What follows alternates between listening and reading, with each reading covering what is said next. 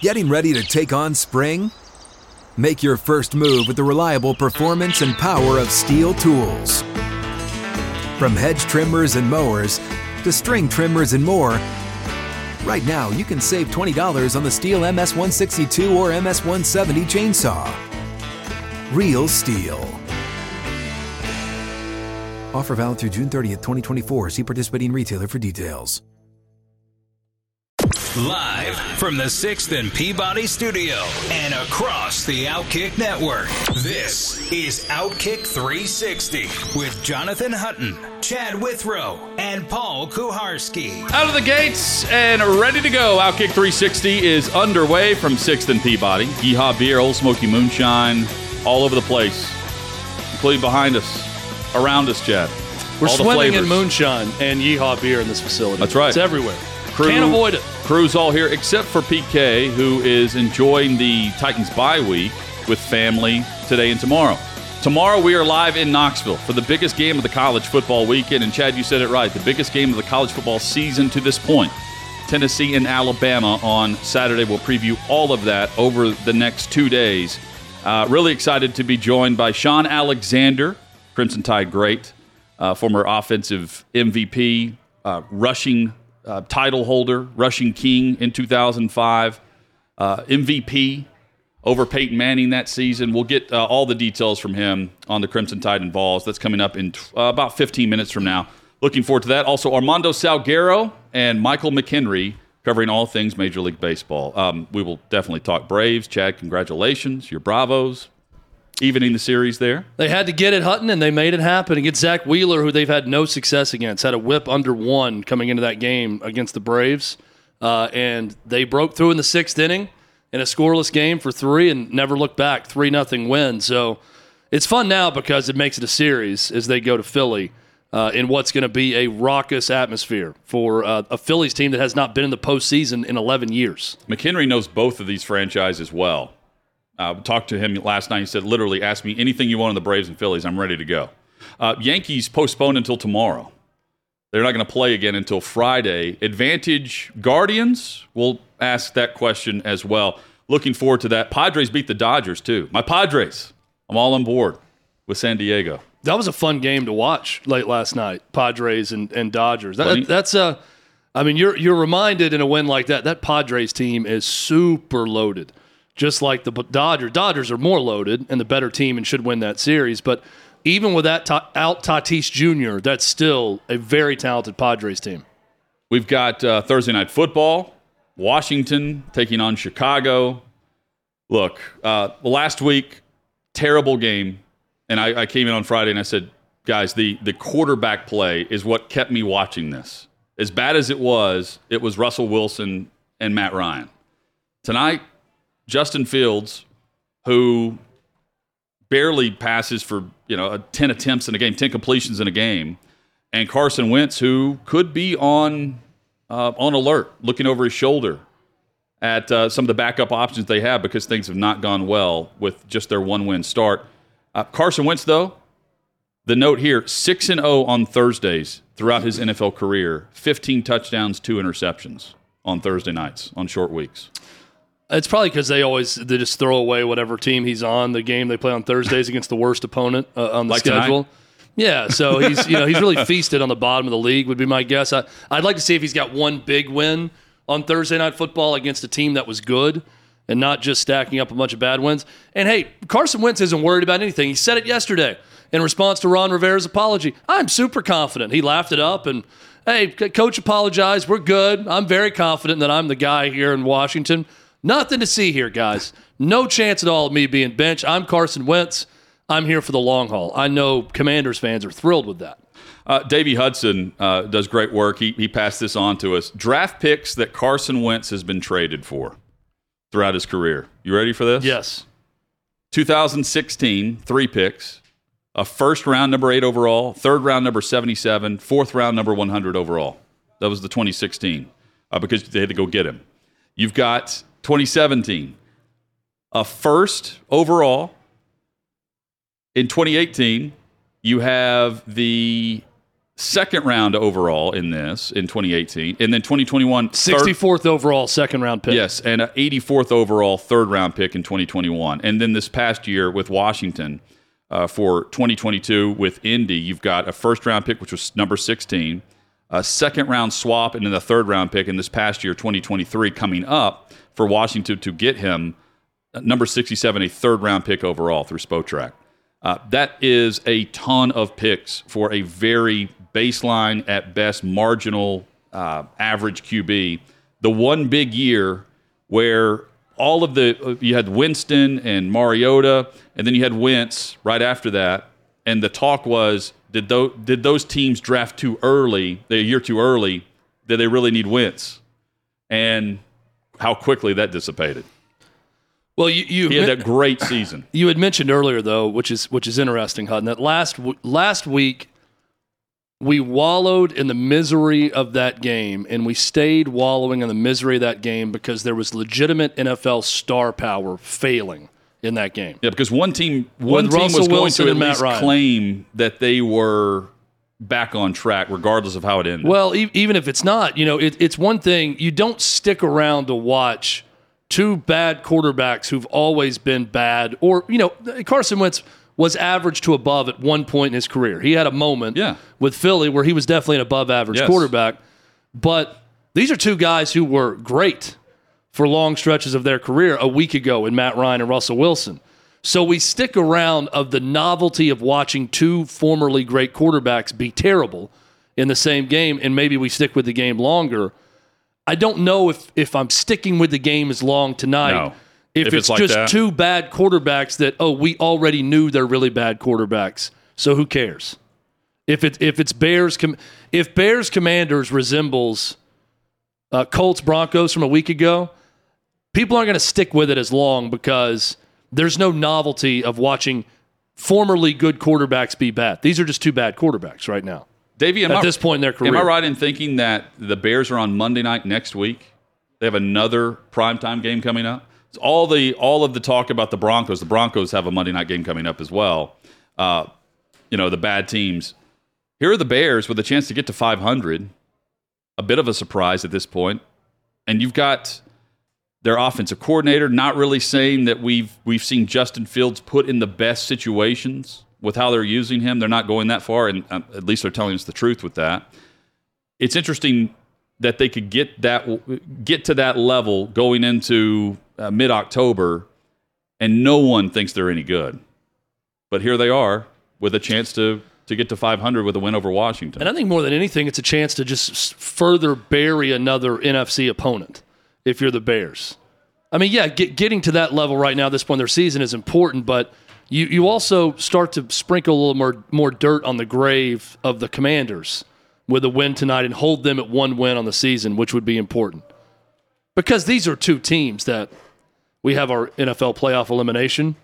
I, I know I know Paul has both eliminated. I have the Commanders eliminated. I don't have the Bears as of now. yet. I don't have the Bears yet either. But if at best, at best, going into the season, you'd say maybe they'll fight for that seventh spot and be an 8, 9, 10 type team in the NFC and could fight for that last playoff spot. It's also the, organization would never say this. You have the trade deadline coming up November 1st. And Chicago has a couple of pieces that would be highly sought after. Especially out west, they've got a couple of former Rams that would make sense for the Rams, and they go all in. But if you're in contention, you can't trade your assets for picks, but you also know you're really not that good enough to compete, and you need to build around your young quarterback. So you can't be buyers or sellers at that point. It's a tough spot to be in. And the trade deadline has been much more active in recent seasons than what we've given it credit for. We've always downplayed it. In the last two years, we've seen a lot of movement there. Khalil Mack comes to mind and others. The Bears have been sellers in the past, and now they're not the seller of the league. At least not yet. If Washington wins tonight, the Bears could be. Yeah, I'm really rooting for a Bears win just because I don't want to hear about Washington anymore and would like to them to stay at one win and just continue that burial process of, of that team. But a story we're going to get to later, Yeah, we're going to hear about the Washington Commanders. we're going to hear about Washington because their owner's not ready to get buried just yet because he's claiming he has receipts and he's going to expose a lot of owners across the NFL. And Roger Goodell and the NFL themselves. He could expose them. The fraternity of owners. That's why they don't vote anyone out. Dan Snyder saying that he's got plenty of dirt. We'll go through the headlines uh, coming up later in the show. When we come back, though, Shaun Alexander is going to join us. Crimson Tide great, NFL great, joining us on Outkick 360. First, though, we are excited to partner with Aurora Nutrascience, a trusted partner that keeps us at Outkick 360 mentally sharp and healthy. Aurora delivers your supplements where you need them the most, your body. You can see vidalifescience.com for all of the options with their great supplements. VIDALifescience.com is the website. 15% off. You get that discount as an Outkick 360 season ticket holder. Just type in Outkick 360 with the code there at checkout. Typical pills, capsules, not well absorbed. In fact, most are only absorbed in small, very small amounts. But your digestive system breaks these pills down until there's little left that you're actually going to benefit from. But here's Aurora unique, cutting edge, nutritional, and absorbable supplements encapsulated in liposomes, and that ensures greater absorption in the body's bloodstream. I use the vitamin C, the vitamin D3, glutathione, and more. Plenty of more options to choose from. VidaLifeScience.com, V I D A LifeScience.com is the website. 15% off with the code OutKick360 at VidaLifeScience.com. What's up, everyone? It's Nick Wright, and I got something exciting to talk to you about today. Angie, your ultimate destination for getting all your jobs done well. Now, Angie isn't just your average home services marketplace. It's a game changer with over 150 million homeowners served and a network of over 200,000 skilled pros. Angie has experience and expertise to tackle any project with ease. Whether you're looking to spruce up your backyard or undergo a major home renovation, Angie's got your back. And their pros are locally based, often running small businesses right in your community. And here's the best part Angie makes the process seamless. From researching and comparing pros to scheduling services at your convenience, Angie's user friendly platform puts you in control. So why settle for anything less than perfection when it comes to your home? With Angie, you can trust every project will be completed with the utmost care and professionalism. So get started at Angie.com. That's A N G I, or download the app today to discover why homeowners across the nation are turning to Angie to get all their jobs done well.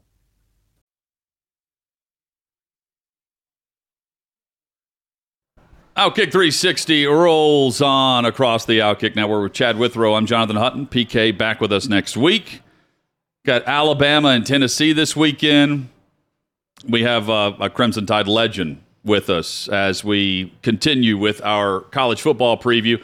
NFL MVP, and he's headed to the Seahawks Ring of Honor this Sunday. Shaun Alexander joins us by phone. Shaun, what, what does Tennessee and Alabama mean to you? What do you think of in terms of this rivalry? Well, I mean, the rivalry itself is always a great game. You always think that Auburn is the school that we at Alabama hate, and Tennessee and LSU are the neighbor kids that we get along with some. That'd be LSU. Get along with a little less. That'd be Tennessee. But we have a little bit of respect that we always want to win. And uh, you know, I have uh, a great strong dislike with Tennessee because I have that the walk of shame that I have to carry with never beating them. Uh, so that's one. And then, um, you know, the fact that, uh, you know, we play on my senior year and uh, get tackled, got rolls up my ankle, and they they pretty much took my Heisman from me. So, so, so there's there's no there's nothing good I really want to see out of out of Tennessee, um, except us really pummeling them. But uh, that's what makes the game fun. You know, um, they are they are finally at a place where their confidence is high and they're playing great football. And Alabama, we love that about them because um, we like to beat them when they're confident, way better than um, beating them when they feel like they don't have a shot. And so, uh, so this is great football. We You love it. It's it's. It, I like the way you describe that, Shaun, because I look at Tennessee and Alabama as kind of this old money SEC programs where there is a, a begrudging respect between the two. I went to Tennessee. I hate Florida. There's nothing redeeming about Florida to me, but I respect Alabama. You know, even if, if if I was in school at a time when Tennessee was winning, they haven't won in 15 years now against Alabama, but there's still at least a little bit of respect between those two programs because of that rich history. Would you agree with that? Oh yeah, the winning over over Tennessee, whether they are high or not, it still means a lot to us. And uh, everybody can get into, oh well, Bama's always winning, and there's no comment. Uh, nah, not not them guys in the locker room. This Tennessee game means a lot, and we are going to play like that, and they are going to play like that, and that's how it's supposed to be. Shaun Alexander, our guest on Outkick 360. Ring of Honor this Sunday, Shaun, Um, you know, I saw this. I'm thinking, man, I would have already assumed you were there. You know, 2005 MVP, one of the one of the greats for the franchise. Congratulations on this, and um, man, what what a turn of events from an off season where there was a franchise that was looked at of not doing very much at quarterback. Now Geno Smith is among the the top uh, athletes right now playing quarterback in the league. Yeah, you know, um, you know, it's uh, it's been pretty amazing to watch Geno play and play such a high level. So proud of him. I, I think, you know, like anybody else, you, you go in hoping that he plays well, but not really expecting too much. But he's played lights out, and it's it's been wonderful to watch him mature. It's it's been really cool to see him persevere through, you know, just from being a starter with the Jets to to being replaced to being back up to some great quarterbacks to finally getting to Seattle, and you're like, ah, well, let's see what happens and him playing the way he's playing, it's, it's been pretty awesome. What comes to mind when you think of your Seahawks career? Is it 2005? And, and I mean, you were in the zone the entire season. Some guys get into the zone for four or five weeks, they're in that groove. Uh, you did not miss a beat that entire year. Yeah, you know, honestly, uh, it, it's hard to say. Like as humble, as, let me start like this: as humble as I can say it, that that five year run was pretty amazing. You know, we uh, we brought in uh, Steve Hutchinson. Uh, we brought in a, a, a Jerramy Stevens, a, you know, a kind of a, passing threat uh, as a tight end, and and then and then we brought in Hasselbeck, and we literally um, we we kind of created a, a run pass check system and a run to run um, um, system with Bob Ingram coming, in, who's the offensive coordinator at Wisconsin. He was the slot guy, and we've kind of watched everybody try to use the slot the way we've used it, especially in New England, ever since then. We started that thing in 02, and uh, and it just went run. And that run we had two, three, four, five, uh, six, and seven. I think we went we won a division four years in a row. Went to playoffs five.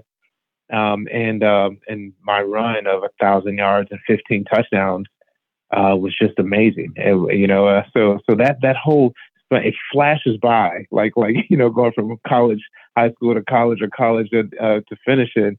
It flashed by so quick, but but the run was just amazing, and and uh, to cap off the um, that that uh 05 season the way we did, it just was it was wonderful. Everything just kind of fell into place correctly, and the right teams were played against, and uh, the whole nine. It was it was pretty awesome. Well, we saw we saw Derrick Henry rush for 2,000 a couple seasons ago. Jonathan Taylor was getting some accolades in November of last year, but it, it tailed off because MVP is a quarterback award.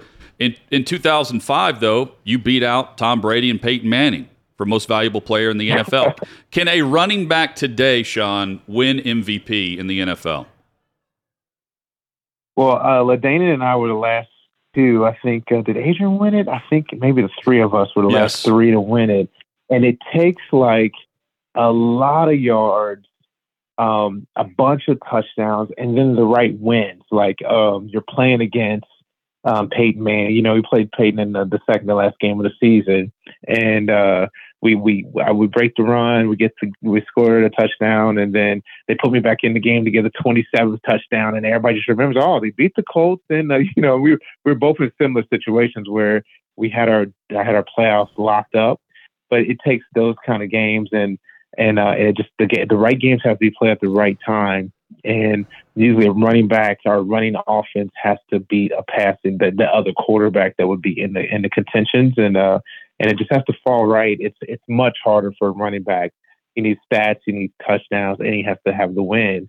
And all those things can happen, and you could still not beat the right team, and they'll give it to the quarterback. So, uh, so it's uh, it's, it's a little bit hard to get, and I, it, it'd take a, a pretty amazing moment for it to happen again.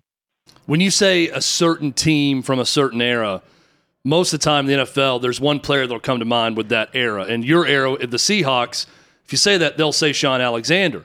Now, if you say some of the best fans in the NFL, certain fan bases immediately come to mind and loud environments and, and all of those things. I feel like when you were playing in Seattle, that wasn't necessarily the reputation for the Seahawks fan base. Maybe it was underrated, but then shortly after you were there, you started to hear a lot more about Seahawks fans and, and that environment. Decibels. So, what what was your experience like playing in Seattle in front of Seahawks fans? Well, a couple things happened. You know, I get there and they blew up the Kingdome. Yep. So by the time I got there, there's no stadium. so we're playing at, at the UW Husky Stadium, University of Washington, uh, for my first two years. I'm not the starter. Um, I think we went six and ten my first year, and maybe ten and six the second year, something like that. Maybe nine and seven, and we were the last team in the playoffs. They were known to be average, and you know me coming from a high school that was ranked nationally, and, and then being the player of the year, and then going to Alabama, which always says what it is, you know, and being all American, and then going to Seattle. It was like a culture shock to me to see um, a program like that, and you know, Coach Holmgren, you got to give credit. He drafted the right guys. He let he let our personalities um, be what they were. Like we're not losing, and we're going to get rid of guys that can't can't uh, handle that kind of intensity and that kind of uh, desire to win. And um, and it took us a little bit of time, and we changed the culture. So by the time we're into my third year, and I'm the guy, and and we've got a, we've got our, our, our the way we're going to play down it was it was hard to beat us. We ran the ball, we stopped the run. We had got receivers that could make plays when they needed. Hasselbeck would scramble around and make a big throw in the fourth quarter, and the crowd was just all in it. And then we started winning, and so then you see division count, division champs, division champs, division champs, playoff wins, Super Bowl, and now all of a sudden they're no longer just cheering because they're the team in the city. They're cheering because now they're they're cheering for champions, division champs, conference champs.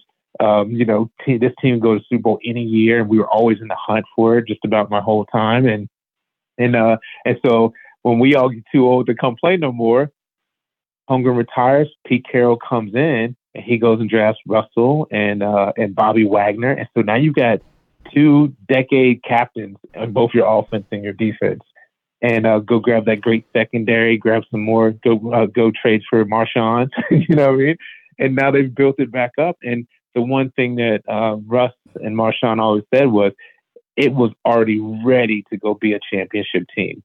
And it was much harder for us to climb that hill when, you know, people used to fly to Seattle, go get some good seafood, go see the Space Needle, and then beat, then win a football game. And by the time we were finished, they were like, man, it's going to be a war. And we're like, you better believe it. So so it was great to change the culture to to not just playing football but playing winning football, and uh, and the crowd really jumped into it. So we love the 12s.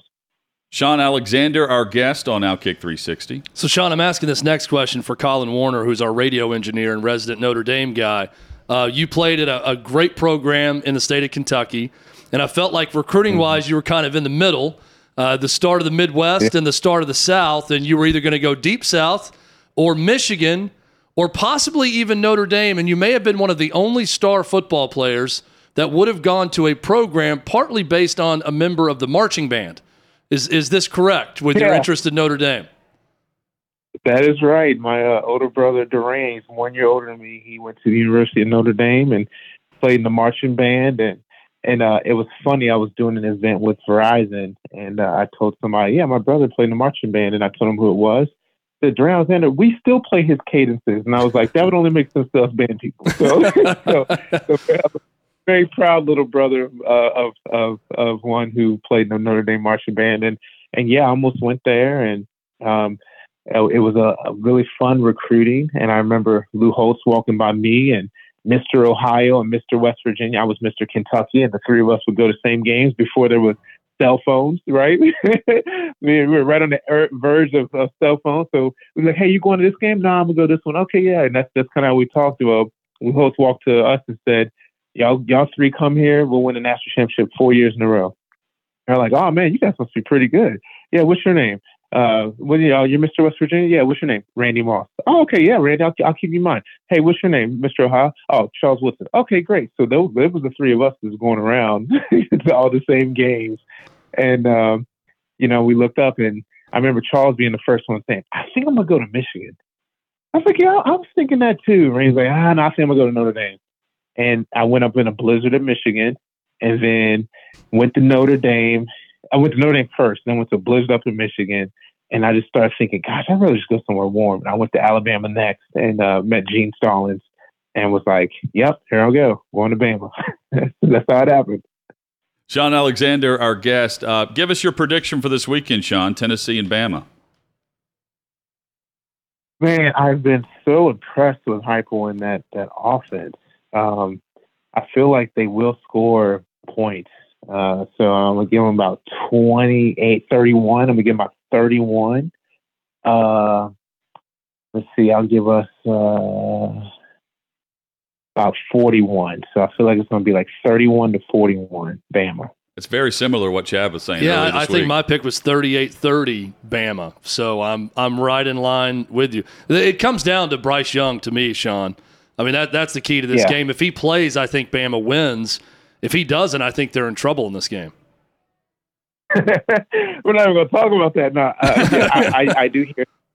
I do hear he's going to play. If he doesn't, it, it's going to be hard because Tennessee's defense is, is a good defense, you know, and so so they will they will play. And if you can make it one dimensional, I mean, SEC defenses and one dimensional offenses don't go together, you know. So so uh, so um, you know, so hopefully uh, hopefully it goes the way we want it. If if he doesn't play, um, we have so much confidence that the players will step up because the game means so much that they'll make the plays that that's needed. But um, score is going to have to go way down and a, little, a lot more clock management uh, if he doesn't.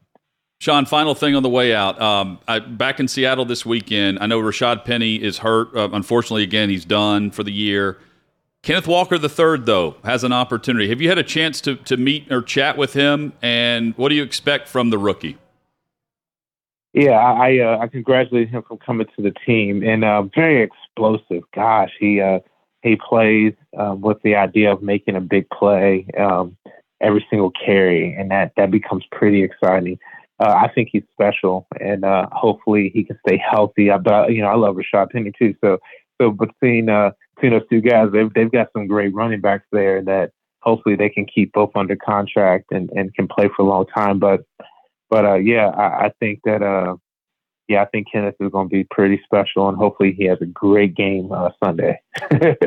Hey, man, like we like we said in L.A., uh, you're welcome to Nashville anytime to come link up and hang out here. Uh, next time you next time you do that, please let us know. We'd love to hang out, and uh, you're always great to come on the show. We appreciate you, man. Congratulations on the Ring of Honor Yeah, well induction deserved this weekend. Well deserved.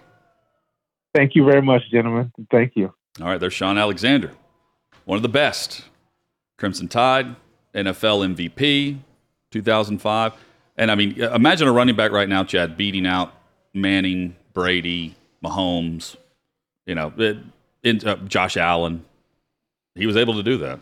How about the story about him, Randy Moss, and uh, Charles Woodson being buddies in the recruiting I've heard process? some great Randy Moss recruiting stories. Lou Holtz, Lou Holtz may have been correct in his assessment that they would have won multiple national championships if all three linked up in South Bend. So uh, Joey Kent, speaking of, we'll tie in the Alabama here. Uh, Joey Kent once told me the recruiting story. He hosted Randy Moss on campus when Randy was making the visits through Knoxville, and I confirmed all this through Phillip Fulmer, who I saw this past April. And all Randy wanted to do because they had everything set up. All Randy wanted to do was swim. That's it. He wanted to go and swim In the and then indoor go pool. go meet the the, players. winter, I think, go right? meet the yeah, go meet the players. Uh, hey, do you want to go hang out at this fraternity house? Do you want to go to this bar? You know, go hang out with all the players. We're going to be here hanging out at this bar. We're going to be here after practice. No, man, I just I just want to go swim. and so he just went and just swam laps on that Friday afternoon whenever he got into town. Went to the game on Saturday, and then you know probably swam some more. That was Randy Moss. Not what you would necessarily think about Randy Moss's No. time as a recruit visiting campuses. Straight swimming. There you go. I, the, every time I hear that story, it's uh, it's all I think about when I hear Randy Moss now Yeah. is that Joey Kent story about him only wanting to go swim. And. I think Joey just sat there and watched him swim. Like he was the chaperone for the weekend. You know how serious Joey takes everything. This is also pre cell phones. Oh, yeah. This era. So I'm laughing at Joey having to just sit in a chair and watch him swim laps, not even on his phone while he's doing it, texting someone else. Just sitting there watching him. Hit us up on Twitter at Outkick360. Coming up, we'll hit some more headlines. We will get into uh, what's going on in Washington with Daniel Snyder's comments about ownership and uh, Roger Goodell and others saying he's got dirt on them and dropping some off-color language. We'll dive in on that. Where I, I don't know if we agree or not here on Dan Snyder and the leverage that he may or may not possess with the comments that have been floated out there. We'll get into that. Plus, we will uh, hit the headlines with all things Major League Baseball postseason. We've got Michael McKenry coming up in about 20 minutes. Armando Salguero will help us preview Thursday Night Football and all of Week 6. Stay tuned. A lot more coming on Outkick 360. Another day is here, and you're ready for it. What to wear? Check. Breakfast, lunch, and dinner? Check. Planning for what's next and how to save for it? That's where Bank of America can help. For your financial to-dos, Bank of America has experts ready to help get you closer to your goals. Get started at one of our local financial centers or 24-7 in our mobile banking app. Find a location near you at bankofamerica.com slash talk to us. What would you like the power to do? Mobile banking requires downloading the app and is only available for select devices. Message and data rates may apply. Bank of America and a member FDIC. Outkick 360 rolls on. Dan Snyder, owner of the Washington Commanders, says he's got dirt on NFL receipts. ownership and the receipts. NFL and Roger Goodell, and that's why the quote is they can't F with me. The report from ESPN has quoted Daniel Snyder saying this to confidants about other NFL owners and the league as a whole. Um, and while he's not wrong, it's not because of what the immediate reaction would be with this. Like, it's not because he's somehow empowered, just like all these owners are, or Roger Goodell can't do anything because technically Snyder's his boss.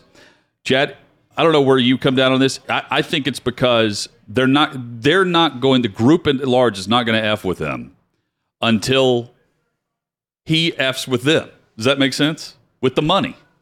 So the, I, I, it's not the investigation of improper work environment or anything.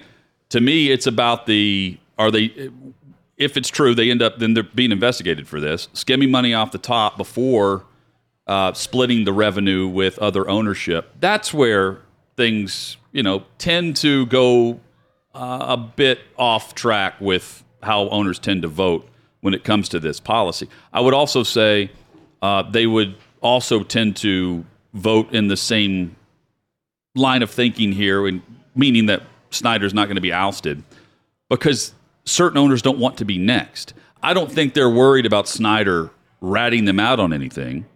I think they're worried about setting a precedent to where, well, if Snyder's outed for this and word gets out on what he knows, I'm outed for this.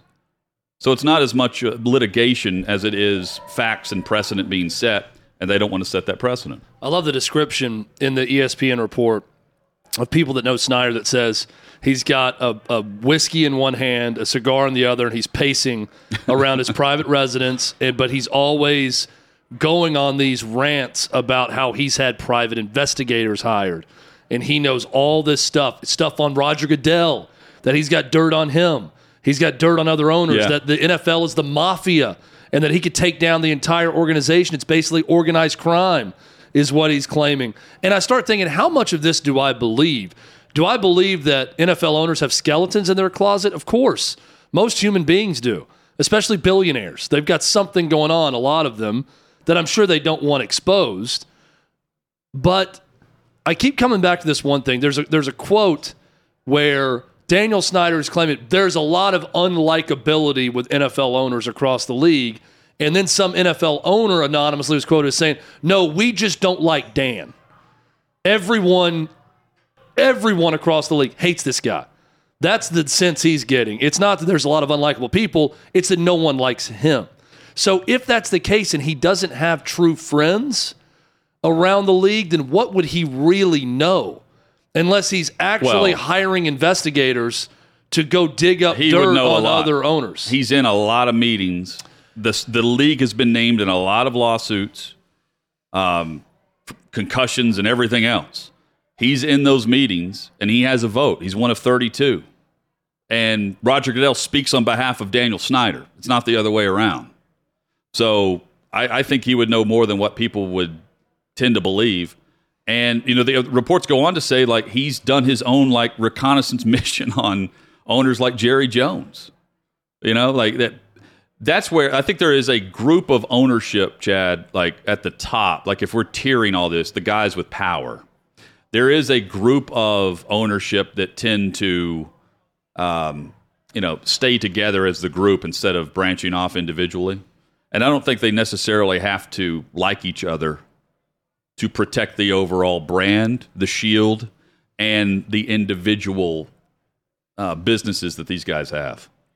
Because they're worried about if if he gets kicked out, if we're voting him out, what does that mean for me based on anything that could come up? And, I, and look, they would they would go to great lengths to disavow anything that Daniel Snyder said about them. Sure. He'd have to have legitimate proof, and he'd have to be willing to do that. They've he been would, sued before. He would torch everything he's ever done yeah. to become an NFL owner by doing that. Now, does does the league do owners that might Well- have something to hide? Are they really afraid of him doing that? Do they think that oh, this guy's actually going to go scorched earth? But why would you worry about going scorched earth if you're getting voted out of the fraternity, and by doing so, I mean, you're worried about uh, the, the the the building falling in, so to speak, the walls caving in. I mean, they're going to allow him to sell the franchise.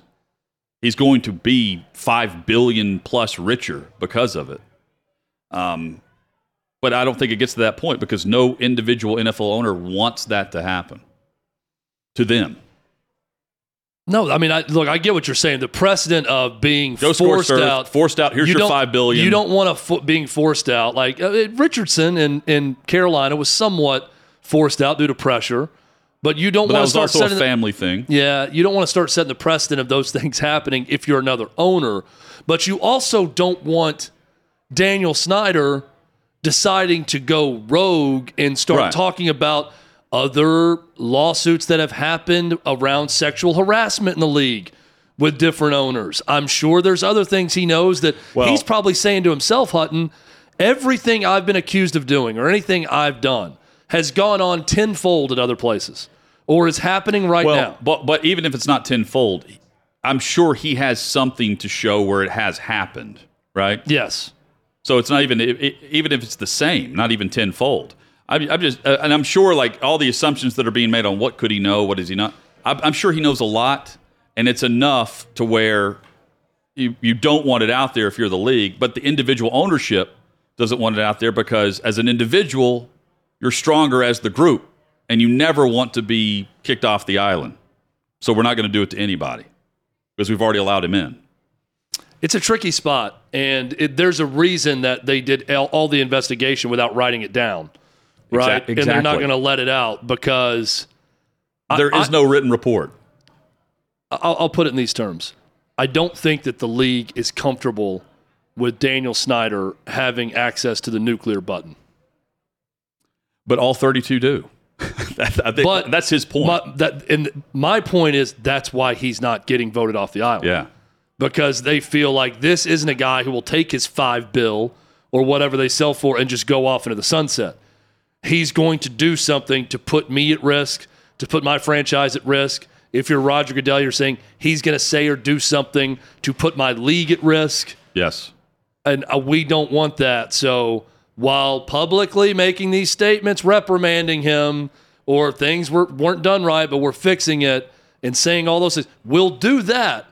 But when push comes to shove, we're not going to get too forceful with this guy because he may have receipts. And it takes two thirds of a ownership vote to oust one of the fraternity members.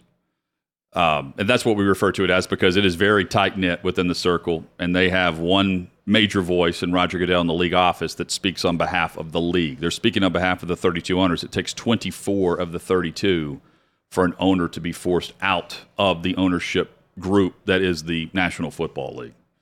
And you don't want to set a precedent where you have 24 if you can if you know if you're the guy that needs to be the 24th vote even though Dan, daniel snyder's not good for the nfl that's not us sitting here saying that but It's true. they uh, they also don't they don't want to have to look in the mirror in some cases no, uh, look, he's not good for the NFL, but what's worse for the NFL is Daniel Snyder exposing a bunch of secrets about multiple other owners. That, that's even worse. Right. So that's what they're trying to avoid. Chad, when we come back, Michael McKenry will join us to kick off hour number two. And um, I have a feeling I know where you're going to lead Atlanta and, and Philadelphia. Shall I do a tomahawk chop on air when we come You back? turn out the lights and have the and turn on the David, let's get some LED lights in here. Let's get a let's get a light show going during the break, and we'll get it we'll get it ready to go. so if they lost yesterday, you were saying the series Season's was over. over. Season's over. Um, Based I on the win, they how had you- to win. How do you feel now? I feel like it's going to be a great three game series moving forward. The Braves still haven't announced who they're going to start, whether it be Charlie Morton or Spencer Strider, who's coming off injury, who's the young phenom. So that's a big decision about tomorrow. They play at 3:37 Central Time tomorrow afternoon. Kind of an odd, another odd start time. Coming up, Michael McKenry joins us. We'll talk analytics and go beneath the surface on the matchups of the MLB postseason. Then, in 25 minutes, we talk NFL with Armando Salguero of Outkick.com on Outkick 360.